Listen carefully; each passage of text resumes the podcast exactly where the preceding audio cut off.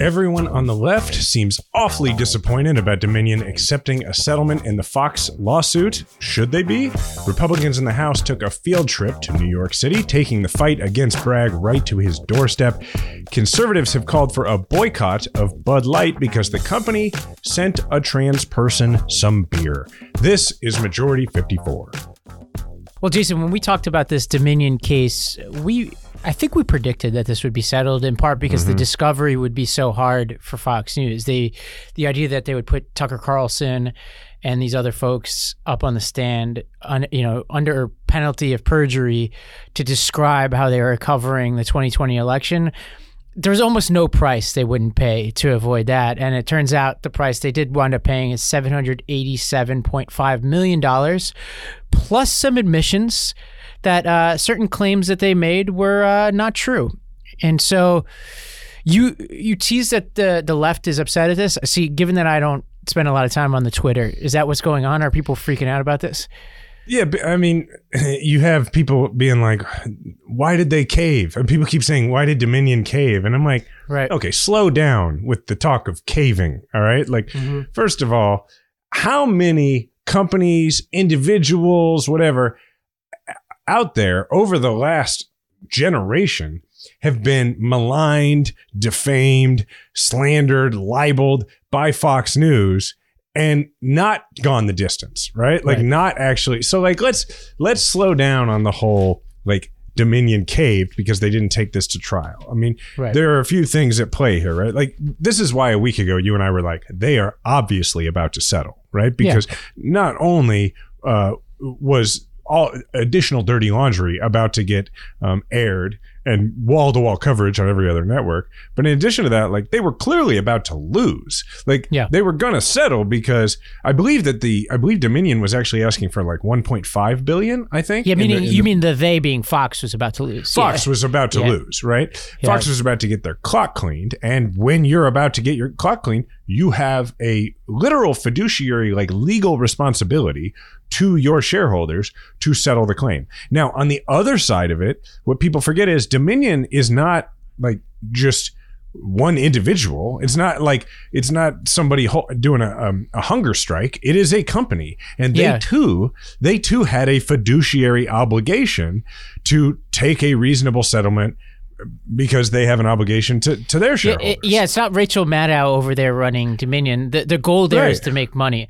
Like, I, I, what what do people really know about Dominion? They're a company, and they're going to maximize their payout. And once you start getting it to the hundreds of millions range, you know, call it caving. I mean, I hope one day I can cave to two hundred eighty-seven million, uh, seven hundred eighty-seven million dollars. Like, Well, let's let's remember when we think of it as caving that like the entire premise of the way the damages were structured for the the claim in the suit, like any other suit, is it's based on lost economic opportunity or Right. or or damage. So and wasn't this a was- huge company. It wasn't a huge company. Yeah. Right. And but Dominion There's was looking limit. at it saying they had what, I think 30 some percent of the market when it comes to uh, this election technology, and that they were, had every anticipation that they were going to expand their market share, which means they were valuing their future earnings in the billions. And so Dominion, I think, reasonably was saying this amount of money that we're suing for is the amount of money that we are going to lose out on because of the lies that were that were spread by Fox. So,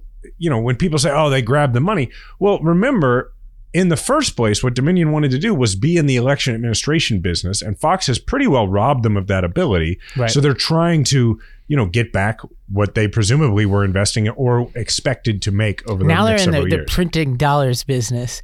Uh, this lawsuit is Well, they- they're it's not funny when you see the you see the lawyers elections. coming from the courthouse yesterday. The photo it made me laugh. I mean, they were they were excited. Now They did for the well. people who want to see Fox News pay. Obviously, the 787 is a good start, but this is only the beginning here. There's a 2.7 billion dollar lawsuit by Smartmatic, very similar lawsuit to the Dominion case, which uh, survived a motion to dismiss in February. So that case is thriving and ready to roll. Could see something similar there. There's a shareholder lawsuit against Fox News shareholders who are, you know, basically saying that they breached some kind of fiduciary duty um, through allowing this to happen in the first place. There are all sorts of other related cases, including that employee that we talked about who claimed that she was coerced into perjuring herself previously. So there's a lot still to happen, and you could still see Tucker Carlson and others under oath if those cases go far enough. And and you also have to keep your perspective in check here. Like if you were if you thought this would be the end of Fox News, that was just never in the cards. Like this right. is just a weakening of a giant. And right now, as we described previously in other segments, Fox News is taking it from the left and from the right right now. So they've always been taking it from the left, but this is like a, a huge blow to Fox News. They're also taking it from the right because they've got InfoWars and all these other crazy companies uh, who are stealing their market share. Uh, and then you've also got like just their audience in general. This is just a blow to their credibility. Now, like, is is Grandpa now all of a sudden going to turn off Fox News because of this? You might not even know about it, but that's why you're majority 54 listeners. Like, you're you're out there to go tell Grandpa about this, and even if it doesn't make him turn it off today, it, you can plant the seed in the back of his head as he watches coverage in the future. Here's what I feel like nobody is really, for the most part, addressing about this because everybody's focused on did Fox News get hurt enough financially, right? And and you see a lot of numbers thrown out there like, you know, their annual revenue is this many billions and they only paid this much. Okay, that's all fine. All right. But my question is a different one. And that is how does this affect the industry of right wing journalism going forward. Yes. How does this affect the behavior at Fox News? How does it affect the behavior and the editorial decisions that are made at the Newsmaxes and the one whatever nation or whatever they're called going forward? Because the reason I say that, Ravi, is that's that's the purpose of lawsuits like right. this. That's the role it's that a, they play in American society.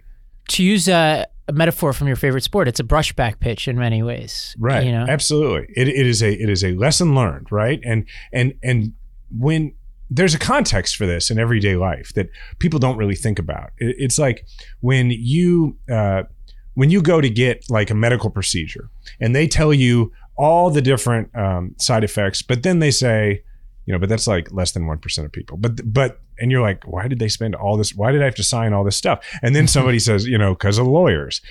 True, but it's because of lawyers who have sued when those weren't the rules, right? When the rules were they didn't have to tell you. And, right. and it changes the behavior of an industry over time. And that's not done through legislation because frankly, Congress wouldn't have an interest in doing it because of powerful lobbies. But the other reason is because legislative bodies can't keep up with the market uh, in a lot of in a lot of ways. And so this is a situation where it begs the question for me, does Fox News now think twice in some cases at least before they put a crazy person on the air? That's question 1, mm-hmm. which I think we should address. Question 2 is what does it mean for the future of Fox News's actual current primetime or future lineup, right? Because you know, I'm sure Laura Ingraham and Sean Hannity and Tucker Carlson have made a lot of money for Fox News. Right. But can Fox News look at them and say, they are worth $787.5 million above replacement of the next white guy or right. gal who we could yeah. put on to say is the same things. Is it like, did they make money for Fox News or could you put any random person on Fox News and they do well? It's, I mean, it's a question. Right? The sports analogy I, here is a, a, a, Chiefs running back, right? Is when yeah. Patrick Mahomes is your quarterback and Andy Reid is your, is your coach there's some great running backs that have come through Kansas City, but everybody does very well in an offensive yeah. scheme that's built that way. And I think you put a replacement level white guy or gal in that chair at 7 p.m., they're going to do pretty well on Fox News as long as they scare grandma and make grandpa mad. Right. That's the formula. And it's important to put in perspective for everybody who cares about, let's just focus on election denialism and the attempt to steal the 2020 election. If I were to tell you, that, you know, this time later, we've got Joe Biden as president. We've got Trump under indictment and threat of indictment in Georgia for the very crimes of stealing the elections. It seems like it's that's imminent. You got Fox News with almost a billion dollar judgment against us, uh, them.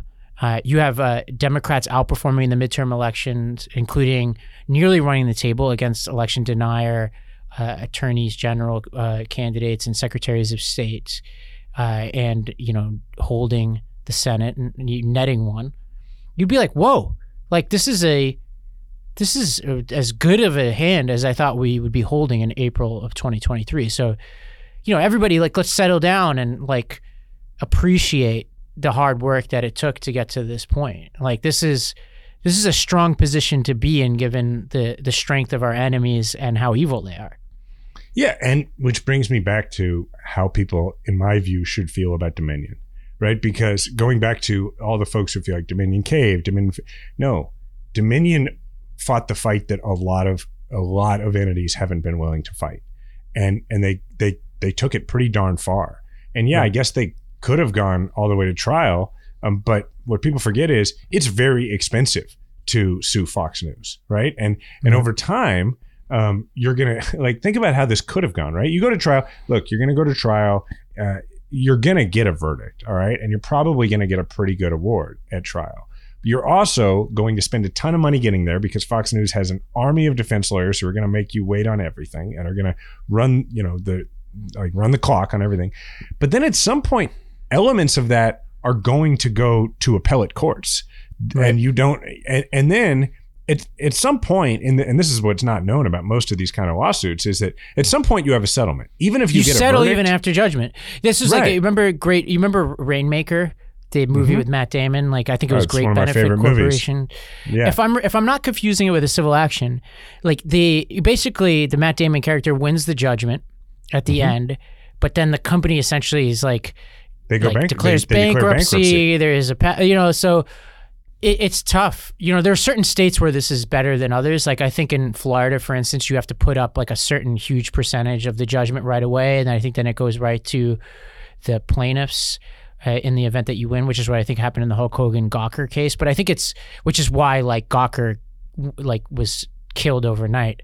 But uh, by the way, that's a law that probably ain't gonna last. Like with Republicans in control state, like that doesn't seem right. Yeah, to I was thinking the same thing. But that's Yeah. but but to your point, like even if you get a verdict, then you know the defendant is going to go to appeal aspects of it. Meaning, at some point you're going to have a settlement because you're like, at some point we'd like to be paid, and so this was going to happen at one point or another. And you know, like so many other things.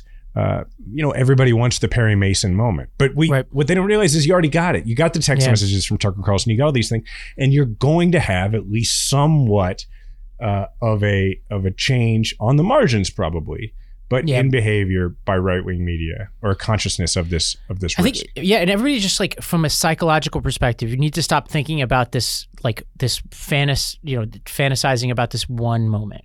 You know, like Mhm. this one moment where there's no Fox News anymore, anything like that. Like we are with like if you're in this fight for our democracy, you're in it for the rest of your life. Like there is going to Yeah. be no moment where all the bad guys are completely vanquished. Like our goal is to make them as weak as possible because they they won't fully go away. That will never happen. I wish that were No. the case, but they will never go away. And this is a Yeah. case where we weaken them pretty significantly here through this case. Hmm I mean, I'm, I'm not going to say they learned a lesson like the way, um, you know, Susan Collins would, but but I think they it, it Yeah. might it might it's not going to change their behavior to where they become you know born again good guys. It's just you know uh, you when you punch a bully in the face, the bully thinks twice before they pick on you the next time. Yeah, I mean, it creates a little chaos internally to Fox News too. Mhm. Both its shareholders are giving them shit, uh, and that lawsuit's going to just make their life hell for a long time. And you have some of these employees. Like you don't really imagine what the employee climate is. You know that you know that one case that we were talking about of the employee who said that she was coerced. Now that's going to change the dynamic internally too, because the next time they try to pressure an employee to lie or to do something unscrupulous, they got to be careful because now this hmm. could there's a pattern of behavior here. So you can imagine the general counsel's office over there is probably a bit frazzled. I mean, these are all great things to think about. Like this is you know, I drove past Fox News today incidentally and I was just thinking about wow, must be an interesting day over there. yeah, no kidding. Very interesting day. All right. Well, let's talk about New York City, my home. Uh, I am in Lower Manhattan. You could see Alvin Bragg's office from the very seat that I'm in right now. And Jason, we had some we had some visitors uh, this past week. There were uh, members of the House Judiciary Committee traveled to 26 Federal Plaza to, which actually literally is right outside my window right here, um, to talk about victims of violent crime in Manhattan. Uh, and uh, this seemed to be like a shot at Bragg, essentially saying, hey, crime is out of control in New York City. Bragg's focused on Trump. He should be focused on Manhattan. Honestly, like, thank you for being so concerned, GOP. like I, I'm glad you're concerned about my well-being. As an outsider, Jason, what do you think New York? Like just watching all this, like is it? Do you imagine me like wielding like a machete when I walk outside of my door to get from my office to my apartment? Is that is that the picture being painted in Middle America right now? I guess it is, but it's not how I feel because you know I've because of work and everything uh, and family. I've spent a fair amount of time in New York uh, over the course of my life and over the last few years. And interestingly, um, I just feel safer there. I mean, for one thing, um, you know, I live in Kansas City where uh, violent crime is a, is a pretty serious issue. Um, and I also, you know, live in a part of the country where the gun laws are like pretty much, it's pretty much the Wild West. And so, you know, like here, like I don't honk at people on the road. I don't, you know, like I, I don't mess around. Like if somebody's mad at me, I let them go, right? Because it's Yeah. like it, ha- you know, road rage incidents become homicides here, you know, a couple of times a year. Um, and so that's the world I'm coming from. Combined with when I'm in New York City, uh, there's a huge difference in police presence on the average corner than than here. You know, I live in a Right. city where um, we are geographically a very large city. I think I want to say 219 square miles for about 500,000 people, uh, and so it's very difficult for like police response times to be really fast um, in this city. Whereas when I'm in New York City and I'm like walking down the street, I just see cops, uh, you know, just walking. And I Right. know, I, I want to be clear, like, I know that doesn't make everyone feel safer. Um, and I, I respect that. But when it comes to just random street crime, I'm aware, as I would imagine any other uh, criminal would be, that there is a large police presence, right? Yeah. And so that's not how I feel about New York, but it is how it is how I guess other people feel about it or talk about it. Well, some stats here just to to make this clear to people. Of the 10 most populous cities in America, New York is the third safest. And there are a lot of red cities on that list that are less safe than New York City, including Phoenix, San Antonio, Dallas, right? So and look, I have no problems with those cities. Like I, I think that a lot of these cities are safer than they've ever been. Just to put this in perspective, uh, in 2023 there were nine percent fewer murders, 15% fewer shootouts, 29% fewer rapes, 10% fewer robberies, and 23% fewer burglaries than the year before. Now, Bragg has basically been in office for two years. Now, in 2022, those numbers were up, right? So you could call it a wash or you can call it whatever. Like those statistics go either way. Uh, but if you compare it to when I was a kid, when I was seven years old, 1990, there were 503, mur- and then those stats I just read were Manhattan. Uh, there were 503 murders in, in Manhattan in 1990. 503. 2022, 78. In 1990, there were 689 rapes, 350 in 2022. In, in 1990, there were 26,907 robberies in Manhattan, 438 in 2022. And so we're talking about a dramatic reduction in crime in Manhattan. And Bragg has only been DA for two years. And the complicated thing here is a lot of us have been critical of Bragg. Like I just did a podcast the other day, of like some things Bragg could do differently. But that's an us conversation. You know what I'm saying? Like it's like if I make fun of my mom, right? You don't make fun of my mm-hmm. mom. Like Right. we can have a conversation about how to make New York safer, but I don't trust for a second that any of these people talking about it are genuine at all. And they weaponize anecdotes. And with a city of 10 million people, every second you can talk about something that happened. It's like what somebody once said of Walmart. At this moment, somebody who's an employee of Walmart is committing some major crime. That's not Walmart's fault. That's just how big they are, right? Like New York is that big that even as we get safer, there's going to be some crazy stuff that happens, you know, very close to your home because we're packed in so tight with each other.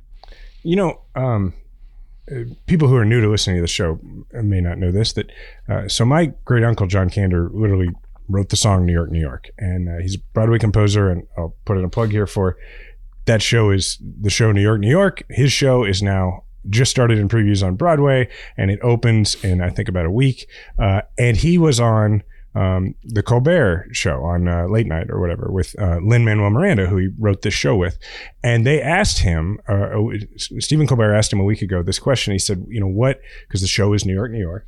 What uh, is it about New York that makes New York special?" And then my great uncle John, who's 96 years old, but if you met him, you'd think he was 70, um, had this great answer that he's been giving to us as a family for years. And it was interesting because I've always heard him talk about this. He loves New York. He's from Kansas City, but has lived most of his life in New York. And uh, and he gave this answer, and people really responded to it. And uh, and what he said was that what makes New York special to him is that he feels like New York is the greatest social experiment in human history because everybody in New York is uh, really from originally from somewhere else, and and also New York has everything, and that it has every it has everybody's natural like ally and everybody's natural enemy, right? So the way John has always explained this to us is, he, you know, he's like, I'm a Jew. My next door neighbor may be Palestinian. My, you know, and he just goes through everybody, and he's like, and we all live on top of each other. He said, and for the most part, we don't kill each other. Right. For the most part, we just walk by each other. We might say hi. We live in the same neighborhood. We, you know, we shop at the same bodega, whatever it is. He's like, and I, as a kid from Kansas City, uh, continue to just, he says, just, you know, marvel at this. And so I guess when you ask me, like, what do I think? I mean, obviously, like, I am not a good, I am not a good uh, person to poll, though I be from Kansas City. Uh, but that's sort of I think, the best way to think about it. But that is not how the right wants us to think about New York. The right wants No. us to think about New York as scary. Uh, and that's what this is about. I know, and it's like the same people who call us snowflakes are like you know sensationalizing New York City. Like, and it, I would say I was offended, but it's almost like, like I just don't like New York. It's when you're this big and awesome, people are going to take shots at you. It's almost like a pr- point of pride that people are think that this is some kind of symbolic bra- battleground, as if, like my when I say I'm offended, I'm I'm, I'm honestly not. It's almost like I laugh at it because I don't think most people take this seriously. Every now and then I'll run into somebody. I was at a Buffalo Bills game last year, and a guy who is from Orchard Park, very sincerely asked me, like how I stay safe in New York City, and I just pulled him aside and I was like, "Hey man, come out there. Like you'll see. It's it's honestly not Buffalo is, by the way, and I love Buffalo, is way more dangerous than New York City. So I was like, like, look, man, just come. It's a beautiful place. People are generally really friend. They're friendlier than people give us credit for. We're just a little different, you know, like how we are friendly, Well, and and we love outsiders. Like I've been literally right now, and I could say right now for certain that the shopkeepers here in my neighborhood, uh, the people who run restaurants, they love people outsiders as much as any small town in America. Like when you come here, they are so grateful for your presence and they will roll out the red carpet for you. our consciousness about New York, particularly people, uh, you know, our age, is largely formed by the depiction of New York in the movies in the 80s and 90s, right? Yeah, like the 70s, Which like was- escape from like Right. hellscape, like warriors. Which was a different New York. I mean, you talked Right. about the stats from a few minutes ago. I mean, like just just like let's name a few. Like Big when he first moves to New York and he stays in that hotel and like people are being killed in the in the room right next to him. It seems like right when Tom Hanks his first night in New York. Uh, Right. I don't know. Secret of My Success, like the movies that we grew up with, where every he, he lives in a tiny space trading. I mean, you know, like everything is covered in roaches and and that's yeah. that's that's you know so there's air cover for this depiction right but when i think about it i think about it this way it's like for me um it's kind of like the new york yankees. Like i as a person who's grown up and lived most of my life in kansas city and i'm a royals fan i hate the new york yankees. Like i, I hate so many things about the new york yankees. However my cousins who grew up in new york city right? I don't feel like they shouldn't be Yankees fans. I'm like, when I meet somebody who is a Mets fan, I'm like, why? You grew up in New York. Like, you have every right to be a fan of the team that It's- wins it- over and over a and over time, again. it- for a long time, it balanced out the extreme anguish of being a Bills fan. Uh, but lately, it just it's nothing can stomp out that kind of tragedy. But no, I hear you on that. Although d- defense But to my, Mets fans, my point is like, if I lived, if I were from New York, of course I'd be a Yankees fan. Yeah. And and so like, I'm a guy from Kansas City who like. I'm I can't really picture myself. I love visiting New York. I love being with my family there. I can't really picture myself like moving there and raising a family there because that's not culturally how I've grown up. And like Right. I need to be able to see the sky several Yeah, yeah. times a day. You know that. Yeah. But that but it doesn't mean that I'm like that's where I disconnect with some of the people here where I live because because I'm not like the hell's wrong with that place. I'm just like yeah, that's probably not for me long term, but I but I can appreciate it. Yeah, and what's funny to me is like the right. They say they hate New York, but where's Fox News? Where are all these things? Where's Wall Oh, Street? yeah. Where are they all taking their money? New York has always had this history. It's it's always been an outlier for better or worse in our country's history, where it is this extreme capitalistic city. Alexander Hamilton, you know, the birth of modern finance. Uh, you know, it had a rather dark history of the Civil War because of its relationship with agrarian Southern society. It's always been this place that is actually, like, even in the worst possible ways, very connected to the rest of the country because it is yeah. the seat of power in so many different ways. And so these people secretly love New York City. They come in and out of here. It's like Succession, the TV show. Like they they- they say all they want about going down to Miami. No offense to Miami, I think it has a lot to offer, but they'll never truly leave here uh, because this is a place that you know, it it just has such natural gifts to it, and like you know, the talent and the energy and all that will always attract people here. It attracted the House GOP. Now, okay, a couple of things here before we. I, we I forgot what we were even talking about. I know. We were just Well, talking about New like, York. look, we talk about how much we love New York. Now, look, Yeah. a couple things. I thought Democrats did some cool things here. Uh, so, uh, David Cicilline, if I'm saying his name correctly, pointed out uh, the GOP hypocrisy on gun issues, saying like, "Hey, you're going to talk about crime? Let's talk about guns. Let's go to that video." Gun violence is now the leading cause of death of children in America and kills 40,000 Americans a year. Yet my colleagues vote repeatedly against even the most common sense gun violence prevention measures. They vote against getting assault weapons off the streets, despite the previous assault weapons ban that drastically reduced gun violence. They vote against alerting people to active shooters. They vote against safe storage and red flag laws. They vote against community based crime prevention programs. They vote against background checks. And the list goes on and on. And more than that, they brought us here today to attack a district attorney who has actually seen a decrease in violent crime during his tenure. All because he dared to hold Donald Trump accountable. So please spare me this suggestion that this is about a sincere interest in finding solutions to crime. I mean, smart, well done. And this gets to the midterm election, Jason. We talked about this before, where voters were voting on crime according to exit polls, and GOP, you know, were losing their minds about the red wave that was happening throughout that day. People were sending exit polls around. Everybody was getting giddy over there. They're high fiving each other in the, in RNC headquarters. Turns out a lot of people did vote on crime. They just had a different interpretation of what's causing that crime. Yeah, and they're right. you know, it's it's why it's why you got to be careful when you just look at polling because Right. like it doesn't measure intensity, it doesn't measure interpretation, uh, and so yeah, they're they're trying to make New York City into this scary place. But what they're also just trying to do is they're just trying to run an interference action on the prosecution of Donald Trump, right? Which Right. you got to ask yourself like at some point does Jim Jordan and the and Marjorie Taylor Greene and all these folks do they I'm sure the answer is no but eh, do they ever one day look back at their career uh, in politics and go man I spent a lot of time flacking for one dude Right. because to take this hearing all the way to New York when what you're really trying to do is just interfere with a criminal prosecution of one dude who happens to be the head of your party that's that's a pretty big step and it's I, it's a use of a lot of political capital and a lot of energy Yeah, and you know, needless to say, Jim Jordan, since you mentioned him, the homicide rate in Ohio, his home state, is 49% higher than New York City's homicide rate. Uh, it's also 87% higher in Ohio than New York State's statewide rate. So why don't you go figure that out? Like, you know, go go go back to where you came from and figure that out. Now, okay, one more thing.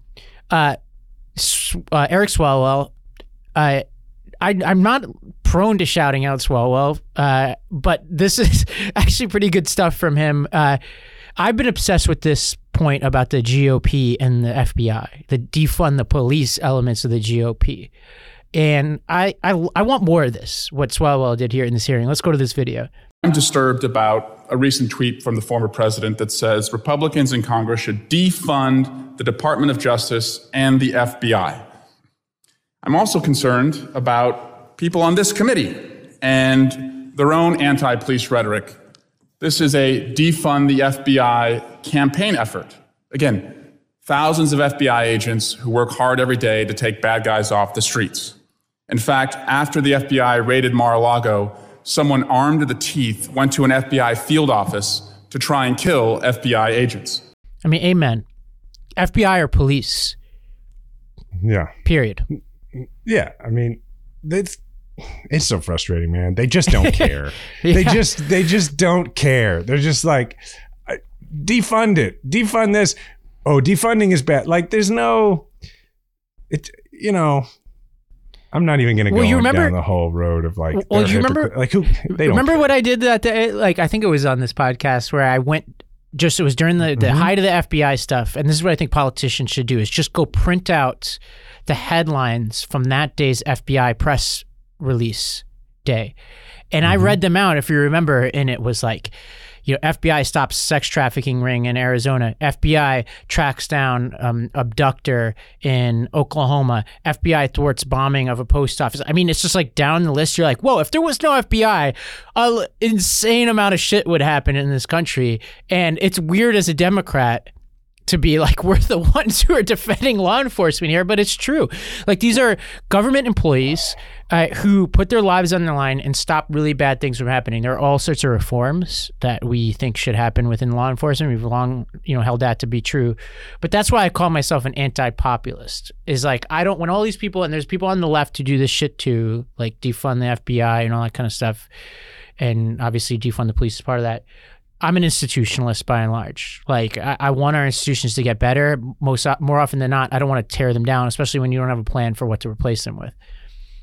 Yeah, and the thing about this to me is like how selective the Republican brand of being pro law enforcement has become, right? Because because for for generations nobody questioned the idea that being pro uh let's be honest like pro white law enforcement was synonymous with being pro law enforcement right? Which is to say like if if you were in the 80s like you could just be like hey we got to wage this war against drugs and we got to crack down on gangs and we got to and all that stuff. And nobody would no you know i don't think we just uh, society outside of black activists like a, a lot of people just didn't understand yet like oh we should ask some deeper questions about this right? And Yeah. now that we do the republicans have not adjusted to that at all. The republican uh, pro law enforcement uh, you know like brand continues to just look exactly the same and that doesn't wash as well anymore. Like people are like oh but but sometimes police shoot people they shouldn't shoot and they seem to stop black people more than others. So then when we are like but actually it's it's a good thing when you can't like steal wages from people. Like we should enforce those laws and and we should enforce gun laws. Then they don't look so pro law enforcement and it and it definitely creates an opportunity for us to define ourselves as the party of competent and valuable law enforcement. My example of this that got really undercovered over the last couple years is how difficult it has been for the Biden administration to actually get a confirmation on somebody to lead uh, A- the ATF, Al- the Bureau of Alcohol, Tobacco, and Firearms. Um, in fact, their first nominee, whose name escapes me at the moment, um, even though I've, I've talked to the guy before, he, he had been the policy director at Giffords, where I'm on the board. And so that was their first nominee, and they couldn't get that person through because the Republicans in the Senate were like, well, we want to enforce laws, but not those laws. We don't actually want someone who, because they always say, when it comes to gun laws, just enforce the laws we have. But then when you have somebody who wants to enforce the laws we have, when it comes to something like firearms, they're like, no, no, no, we don't actually want that. And that to me is at the heart of the whole Jim Jordan road show to New York is like, Right. enforce the laws we like, not the laws Well, that we break. Is there any greater piece of evidence for what you're saying than Governor Abbott, who's trying to pardon Daniel Perry Oh, God. right after he in Austin jury convicted him of murdering a protester? Like, this shit is insane. Like, it's Oh. brazen and absolutely appalling. Yeah. I mean, as just uh, to piggyback off that, I am watching very closely our I don't know what you call him, friend of the pod slash nemesis and not at all friend, Josh Hawley, as he responds to this Ralph Yarl situation here in Kansas City, which I was going to bring up in a few minutes and grab an oar. But for those who aren't familiar, Ralph Yar- Yarl uh, is a 16 year old young man, uh, a, a young black man um, here in, in North Kansas City uh, who uh, which is to say Kansas City, but just north of the river, um, who knocked on the wrong door. He was sent uh, this past week um, by his aunt to pick up his siblings, and he was sent to I think 115th Terrace, and he knocked on the address, the same address, but on 115th Street, so literally a block over. And a 84 year old white man came to the door armed with a gun, and before Ralph knew what was going on, had shot Ralph in the head, and then while Ralph was on the ground, shot him in the arm. Ralph uh, got up, ran away, and was thankfully eventually helped by some neighbors, um, and is is now recovering. And it took a couple of days, like weirdly, but that the man has been uh, arrested and and and charged. Um, but I bring this up to say Josh Hawley's initial reaction was a quote about how much crime there is in Missouri and how much crime there is in Kansas City. Now he said nobody should ever get shot for going to the wrong door. It's terrible. But you could tell in the way he waded carefully into this that he wasn't going to take the side of this old white man who had committed what I believe is clearly a hate crime and hopefully will be charged that way. He wasn't going to take his side, but he also wasn't going to go so far as to say something like, I hope justice is done. Right. Well, yeah, this because is what they do. He, He's worried yeah. that that guy will become a folk hero like the guy in Texas, right. and he will have to. Never mind the fact, Ravi, that he could actually help prevent that from happening as a right. leader in our state in the Republican Party by saying what this man did was wrong and he should be held accountable. He just was like, "I'm not going to actually lead." I see. I didn't terrible. see Hawley's response, but let me take a guess as to what he did. He was very general. Like when you said mm-hmm. nobody should blink. Like if this were the races were flipped he would be talking about people by their names. He'd be talking about oh, motives. Oh. He'd be talking about what are we going to do to prevent this in the future. You get highly specific He'd when it comes to crime, the things you care run about. amok. Yeah. yeah. Yeah. That and and and what he did is he left the door cracked open for him to become a defender of this man yeah, if he sure. needs to. And for sure. And so that I mean that that's part and parcel of this whole thing. Well, okay we're going to take a break and hear from our sponsors. When we come back, perhaps my favorite segment we have done in a long time. We're going to talk about the great Bud Light boycott of 2023. We're also going to talk about just how polarized our politics, if we have time, like some new data that has some inconvenient truths about where we are as a society. All that and more when we come back. So sleep is incredibly important to me, which is why I love my Helix mattress so much. I'm actually about to move and I'm making sure that this is this is the most important thing I'm taking with me. And it's a premium mattress brand that provides tailored mattresses based on your unique sleep preferences. And they have 14 unique mattresses, including a collection of luxury models, a mattress for big and tall sleepers, and even a mattress made for kids. You could take the Helix sleep quiz and find the perfect mattress for you in under two minutes. I took the quiz and was paired with the Midnight Lux mattress because I like a medium mattress and I sleep on my side. Uh, another reason why I love this so much is they support military first resp- responders, teachers, students by giving them a special discount on their site. Uh, and so you can go to Helix uh, they're offering a 20% off discount for all mattress orders and two free pillows for our listeners. So go to helixsleep.com slash majority54. This is their best offer yet, and it won't last long. With Helix, better sleep starts now. If you've been listening to this podcast, you know that we love athletic greens here. You might not know that I've been drinking athletic greens well before they ever sponsored this podcast. Now I take it twice a day. So I, it takes the place of my first coffee in the morning. Uh, I drink it first thing in the morning before taking any coffee, and now I drink it later in the day as well. Especially if I'm having a particularly intense day. I know the weather's changing all around the country. It's getting warmer out. People are getting more active. That's why it's more important than ever to get high quality uh, vitamins and nutrients. And with uh, with Athletic Greens, you get 75 high quality vitamins, minerals, whole food source ingredients, and uh, this basically, I think of it not just as nutritional insurance. So it definitely takes the place of a lot of supplements I was taking before, but it's so much better than that because you absorb them differently.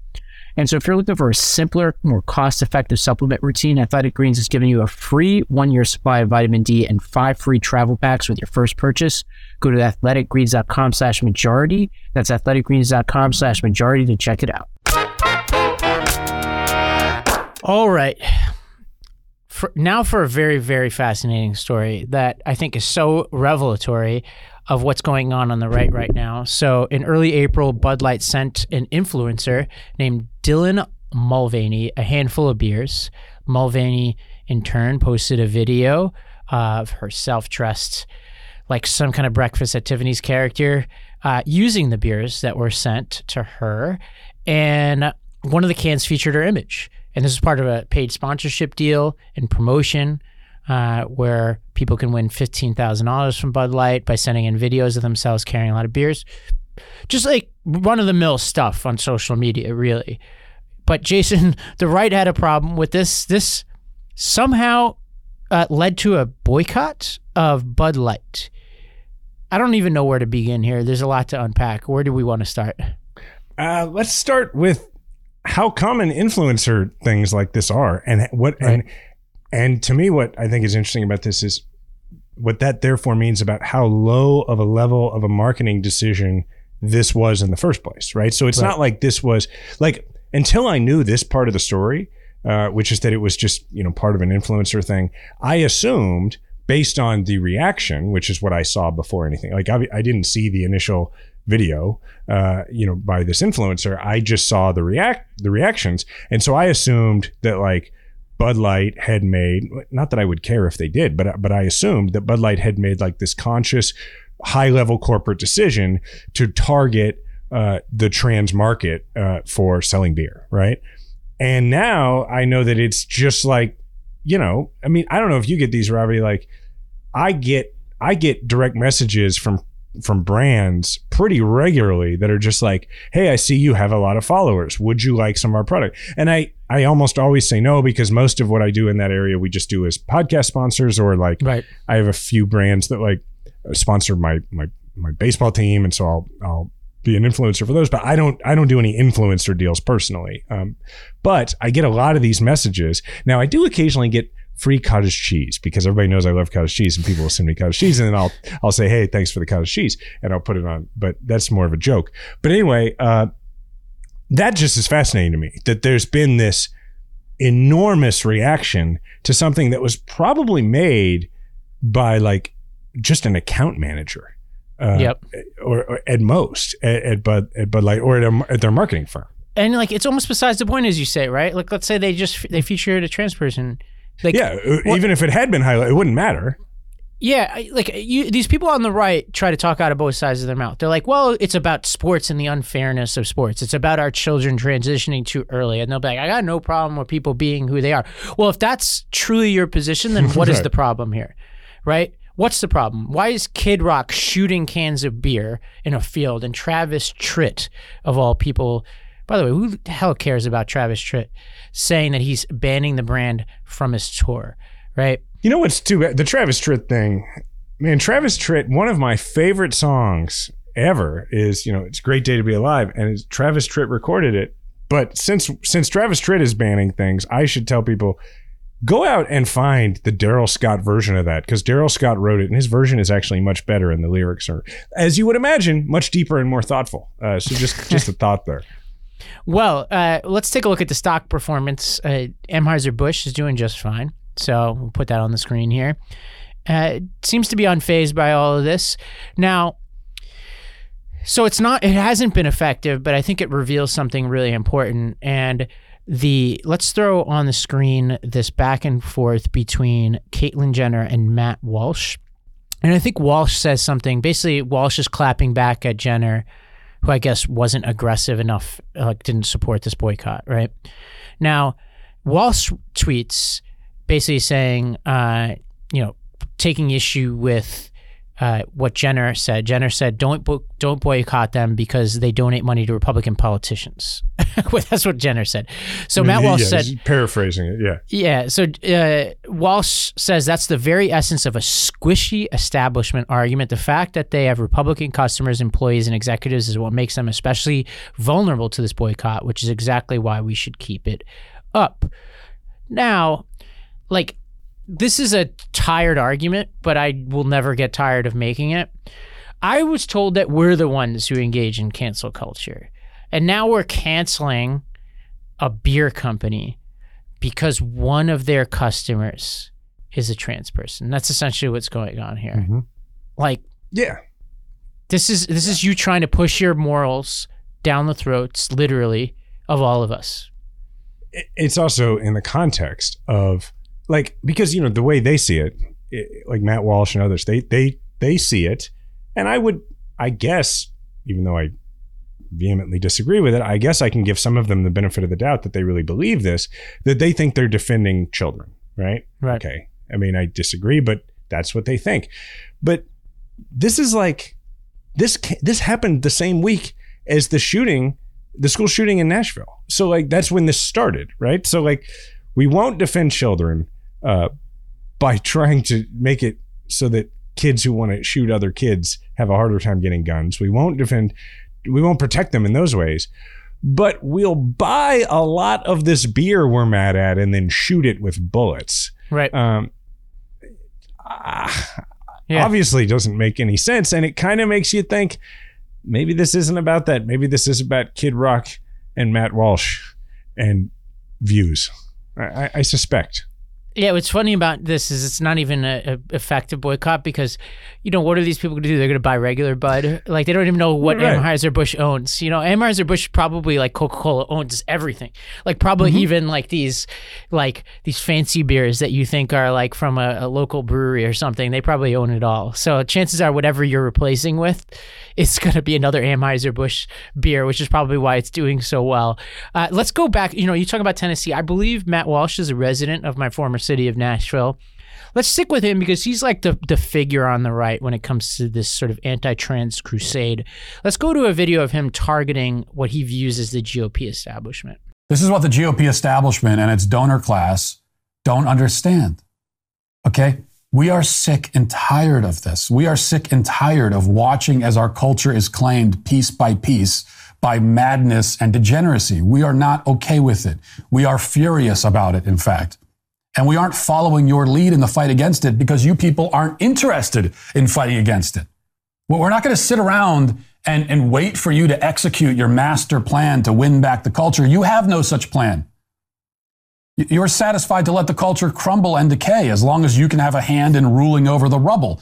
And that's how we got to this point in the first place, where transgenderism is the sort of thing that even Bud Light feels it needs to promote.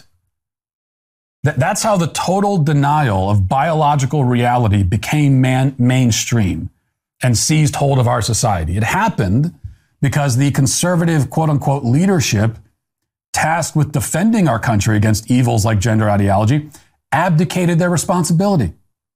They gave up without putting up even the semblance of a struggle. They left it to the rest of us to fight this battle, and so and so we are. You're asleep, we're taking the wheel. It's that simple. And we don't care about Republican donors. Okay, the Republican donors are as worthless as the Republicans they donate to. So I don't give a damn about them. And you could scoff all you want, right? But this boycott matters. It does. It matters because it's obviously not just about one beer company. It's about making a statement. It's about achieving a victory for truth and sanity. It's about doing the things that you people won't do. So step aside and let us handle it. Okay? We'll, we'll, we'll, we'll do everything. You'll do nothing. And then later on, when we get the win, you can run campaign ads pretending that you did something, as always. And that's fine. I don't even care about that. I just want the win. That's all that matters. The So W, I have two Jason. questions. Yeah, I have two questions. One, how do you know you won? Like, what what what constitutes the W? Does Bud Light cease to exist? I mean, do they do they start putting a penis on the cans? Like, I don't understand well, how you know you won. I do have an answer to this that's not as fun, which gets back to what we talked about with Fox. The win isn't killing the company. The win is making it making the next marketing team who wanted to Yeah. feature a trans person more hesitant. And in that respect, this is evil and smart in their way. Like this this will cause you know the companies that tr- try to like have a pretty broad-based appeal to be a little bit more careful moving forward careful in quotes about who they put forward and, Yeah. and in that case they are Risk- accomplishing something yeah Just they are accomplishing some yeah and less inclusive. Um, so yes, here's that's a good answer. Here's my second question, which is not even a question, just more of a comment on how all this works. Is that it is always interesting to me uh, with the folks over at the Daily Wire and and this whole world of uh, which I guess on the left we're sort of in, right? Like because even Yeah. though Trump's lawsuit mischaracterizes MeidasTouch as a super PAC, it, it's not. It's it's it's a, it's a media network. Um, everybody has their own constituency, right? So like Right. Matt Walsh can look like he's really just a crusader for for virtue or whatever when he's like I don't care about Republican donors. Yeah, of course Right. you don't care about Republican donors. You care about viewers. Like you have your own constituency, right? You have your own Right. version of voters and and Ben Shapiro is the exact same way, right? Like he can go out and say what he does and does not care about because just as we saw in all those text messages in the Dominion discovery, uh, that you know Tucker Carlson and all of them, they're all concerned about losing their audience. That's what Matt Right. Walsh is concerned about. So Matt Walsh is not being a leader; he's catering to and pandering to his audience and telling them how powerful they are. Right. Uh, it's no different than Josh Hawley getting on the phone to some big corporate donor and talking about how wonderful they are. It's the exact same deal. Everybody has somebody buttering their bread. Yeah, and the listeners at home won't won't see what we see on the video, but the whole optics of this whole studio is fascinating to me. There's a fake backdrop which looks like they're in the mountains or the Smoky Mountains or something. Like, it, and so that's a an interesting contrast At, to at the golden hour, like it's like Yeah, perfectly cra- lit. beautiful. Yeah, Yeah, and it's it's it's a fascinating choice because I think if they're probably if I'm in the Daily Wire marketing meeting, they're probably saying, "All right, the studios from New York have the skyline. We're going to communicate something different." Interesting. he's got on he's got on a flannel, pearl snap yeah. shirt. Yeah, There's a Uh, banjo in the background. My God, yeah. I There's a banjo. There's a banjo in the background. Uh, I mean, this is not subtle. And then there's a children's book which you can't see fully in this video behind him that he wrote all about a child who thinks they're uh, like I think a walrus or something. Like, and it's basically a metaphor for kids who uh, think they are a woman or think they're a boy when they were, you know, thought of as differently or you know, so it's like it's a lot going on in the stagecraft here and we should take it very seriously because this is you go to the top 10 podcasts in America and chances are there's going to be Ben Shapiro, there's going to be Walsh, there's going to be Dan Bongino, and a bunch of other lunatics who you may never have heard of, uh, but who have humongous audiences that are bigger than Fox News. And so this is a new fight we have. And, you know, one of the reasons why we're very proud members of the Meidas Network, because you look at that top 100, what are the networks that are ascending the list? It's the podcasts on this network. Like they're what these what these young lads from Meidas Land uh, have you know this this small contingency of brothers uh, have put together is a really effective and nimble counterweight to a really aggressive version uh, propaganda um, network on the right. So excited. Yeah. So uh, like and subscribe. Yeah, like and subscribe. Is- is Hit that it- like button. Spread the word about Majority 54. Go out there and put a nice review for us. I think uh, we are going to take some content to YouTube where we're going to talk about Ben Shapiro and this uh, frozen So we- take that he has. So I think we're all pretty much done. We'll go grab a yeah, we can we can do grab us. an oar here real quick. So, um, grab an oar. Uh, I I referenced Ralph Yarl um, a few minutes ago, uh, and this terrible shooting uh, here in Kansas City. Um, one of the more inspiring things to come out of this tragedy is that when his family set up a GoFundMe uh, for to cover his medical expenses and that kind of thing, um, it, it has. I mean, people not just in Kansas City but around the world because this story has become international have responded in, in, a, in a really spectacular way. It's in the millions now, um, and the thing is, like you know, he's going to have medical expenses, and so they're going to need to be covered. Um, and so I would encourage people to go to GoFundMe and find Ralph uh, Ralph Yarl's GoFundMe. Um, the link we'll we'll put it in the show notes. We put it on the screen here a second ago, um, but you know, it's one of those links where it's like there's letters and numbers, so I'm not going to just give it to you. You can go to GoFundMe and, and, and search for it as well, or you can look in the show notes uh, in the audio version here um, and find it. But I would encourage people uh, to do that. Um, so, one for us. Ravi, what's new with you? Well, I'm heading to California on Friday for a wedding between two people I introduced, actually, two people in politics. Uh, Emily, shout out to Emily Abrams and Hari Savugin.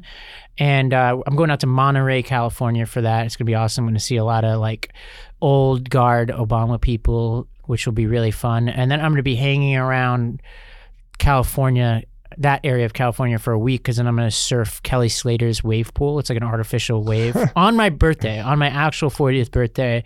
Uh, which is a wave that's created by a train. I did it last year. I'm doing it again. Oh yeah, I remember this. It'll be fun. So if you're listening and you have ideas, I don't know what I'm going to do in that interim period. I'm flying into Monterey. I have to be somewhere in like the Central Valley area. Uh, like five days later, if you got good ideas of towns I should check out that are off the beaten path in that area of California or in that vicinity, shoot me a DM on Instagram or Twitter. I'm at Ravi M Gupta. But what's happening in your world, Jason? Uh, I feel like you know I got so many supportive messages from folks two weeks ago when I talked about all the back pain I was having. I feel like I should give an update, uh, Mm. which I don't want this to become like the one for us becomes Jason updates on his I'm getting older aches and pains. Look, we're going to so solve I'll- these issues.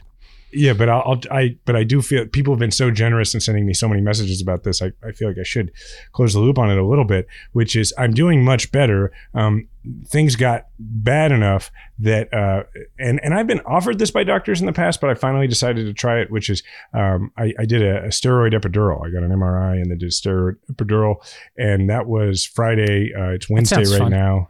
Yeah. Uh, you know, it was that was what I was going to say is that if if you're listening to this and you're ever wondering whether you should do it, like I was nervous about it because it's a needle like in your spine. Uh, it was not bad at all. Like it Mhm. was. I I was like ready and like now I never saw the needle, which probably helped. But um, but you know I laid there and he I felt like a little something, and then I was like, he goes, okay, we're done, and I was like, what? And uh, and and I you know I still have a few days for the steroid, and they just take the steroid, they just shoot it right into the section that's inflamed, and I I am still in a fair amount of pain. But here's the the thing I I am now at like 90 or 95 percent mobility, which is huge because like I can deal with it hurting, but what I can't deal with is like not being able to move the way I want. So now I'm like back to exercising, and it's gradually going to. I think, you know, I expect my baseball games start in three weeks. I expect to play, um, and so that's awesome. So I just wanted to say here, like, thank you to the to the folks at, at KU Medical Center, but most of all, modern medicine, man. Wow, like incredible. Like it's. I mean, it was so bad last week. And it is so not bad right now. And uh, That's awesome, man. yeah, Well- I'm so grateful. I'm still waking up in the morning like grateful that it doesn't hurt so bad and that I can move That's the thing about these kind of pains. Is like you you take for granted just like the baseline of being healthy and how around. hmm excited you are to be healthy. It's something to think about. Uh, all right. Well, I think that's it for us, right? Yeah, here, I'll close it out. Uh, like we said, remember to subscribe to Majority 54 wherever you listen to audio podcasts. Just search Majority 54. Please leave a five star review. Oh, you know what? There was one other thing I wanted to update everybody on. And maybe we'll play it a little next week. Uh, is last week I talked about Diana was going to do stand up for the first time. Um, and she did, and she crushed. And so, uh, anybody who's interested, you can go to her Instagram. Uh, I also linked it, uh, you know, on mine. But like, go just go to at Diana Kander on Instagram, and you can watch her five minutes, and it was fantastic. Like, I've got so many people message me and be like, I can't believe that was her first time. Like Al Franken was like, she's really good. She could do this, which she was like, screenshot that text for me, please. Um, so anyway, uh, I'm very proud of her. It was very cool. So anybody who's curious, go check that out. Anyway, thank you to the Meidas Mighty. And remember, we all have a platform. Make sure to use yours today.